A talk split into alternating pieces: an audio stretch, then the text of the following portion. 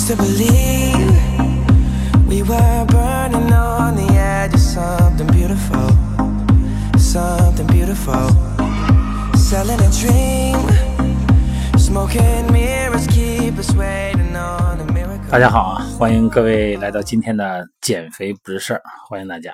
在放假期间呢，可能更多的朋友们呢倾向于在户外做一些训练啊，呃，跑跑圈啊，爬爬山呐、哎，这都是非常有开拓视野的健身方式啊。但是今天呢，我提醒各位的是，在运动的关键的节点上，也就是身体方面，要更多一些关注。从哪儿开始关注呢？今天咱们先聊我们的脚。对，如果呢，你有在跑步的时候，在走路的时候呈现一个外八字的时候，你就得注意了，这个可能呢会产生很多的麻烦。甭管是站立还是走路跑步，其实脚尖呢并不是完全朝前的。这个脚的轴线呢，哪个是脚的轴线呢？就是第二个脚趾到脚跟儿这条线。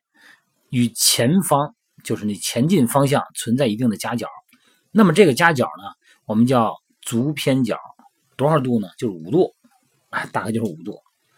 记住了吗？大家低头看看啊，第二个脚趾到脚跟的连线与前方的前进方向所形成的夹角叫做足偏角，多少度？五度啊。那么换句话说呢，人人呢都存在着非常轻度的外八。啊，这是正常现象。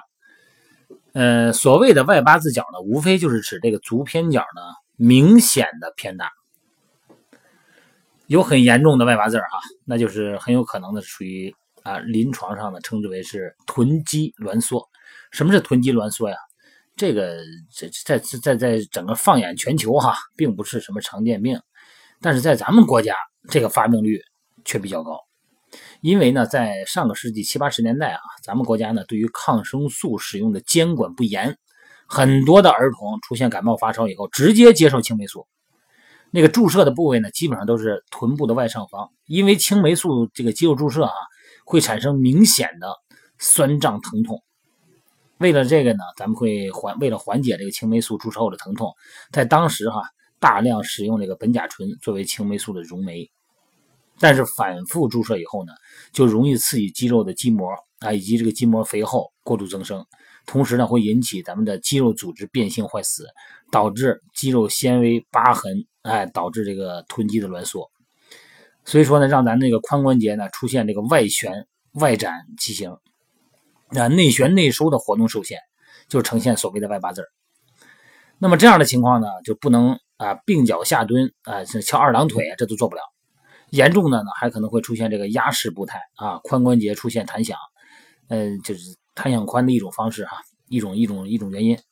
那么如果出现了这个臀肌的挛缩呢，那只能从临床医学上来治疗了哈，呃，可能都是手术方式吧。那么普通的外八字是怎么产生的呢？这个外八字啊，可以理解为小腿外旋，就脚尖啊过于朝外，从而引发足偏角的过度增大。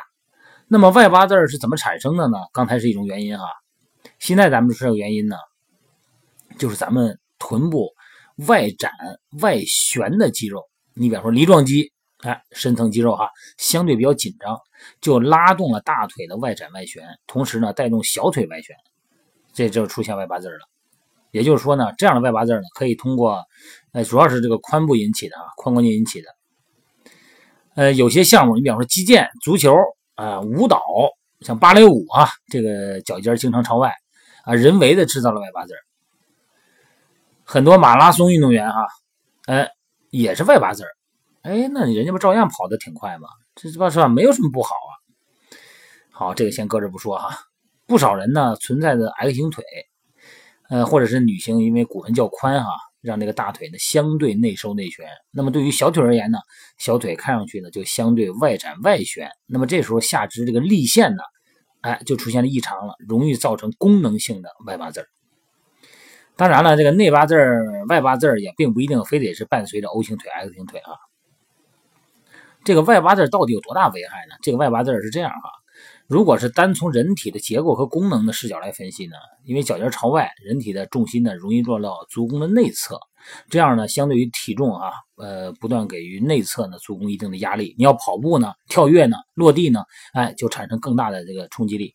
理论上分析呢，容易导致这个内侧的足弓容易出现什么呀？足弓塌陷，因为它沉嘛，重心压到一个内侧了。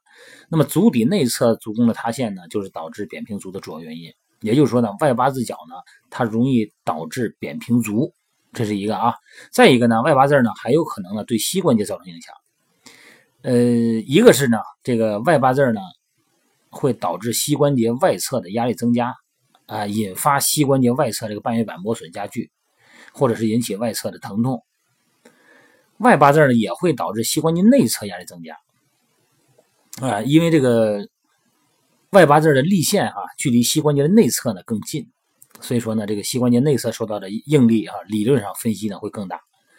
所以说，综合分析这些因素以外呢，咱外八字呢对于膝关节影响呢，呃，要看外八字的程度啊。总体来说呢，对外八字对于膝关节的影响复杂，可能呢对于膝盖内侧和外侧都存在着影响。但人在静态的时候和动态的时候啊，受力呢会有很大的不同。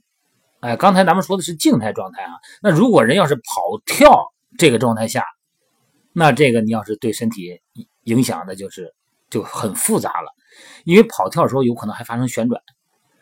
哎，经过很系统的这个体态评估以后呢，结合个人的情况呢，才能发现这个外八字对人的具体啊，在某个人身上会有不同的影响，不是说都一样的哈。外八字在别人身上是这样，到底身上可能就不见得是这样了。所以说呢，咱们有理由相信啊，除非这个。病理性的外八字以外，一般人的外八字呢，嗯，都相对来讲啊，得需要一段时间的比较长时间的校正。那因为人体的肌肉呢，主动啊，主动的动力系统、韧带等等啊，啊，这种被动的防护系统已经产生了对外八字的适应以后呢，那这个时候你说好像我走路我也没什么事啊。刚才说了，那个跑马拉松的也没什么事啊，人家不也外八字也跑挺好吗？对，就是长时间呢，它有时候就形成了一个这个主动性的动力系统和防护系统，已经对外八字这个结构产生一个适应了。所以说呢，呃，他们并没有出现外八字出现这个伤痛。所以说脚哈长定型了，基本上呢认为是很难纠正了，就是把这个功能性的变成了结构性。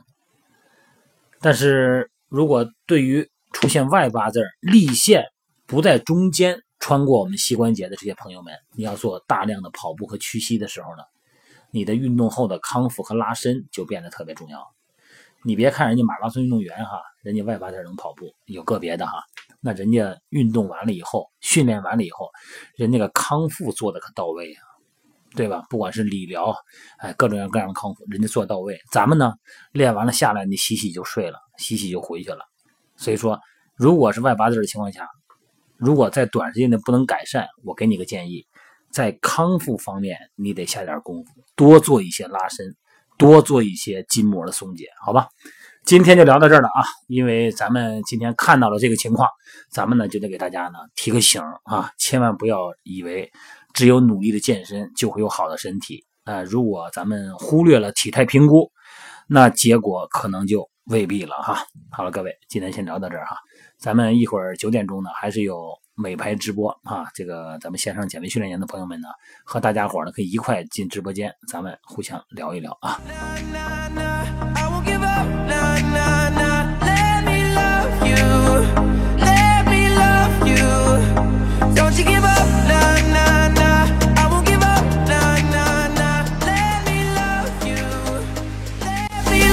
you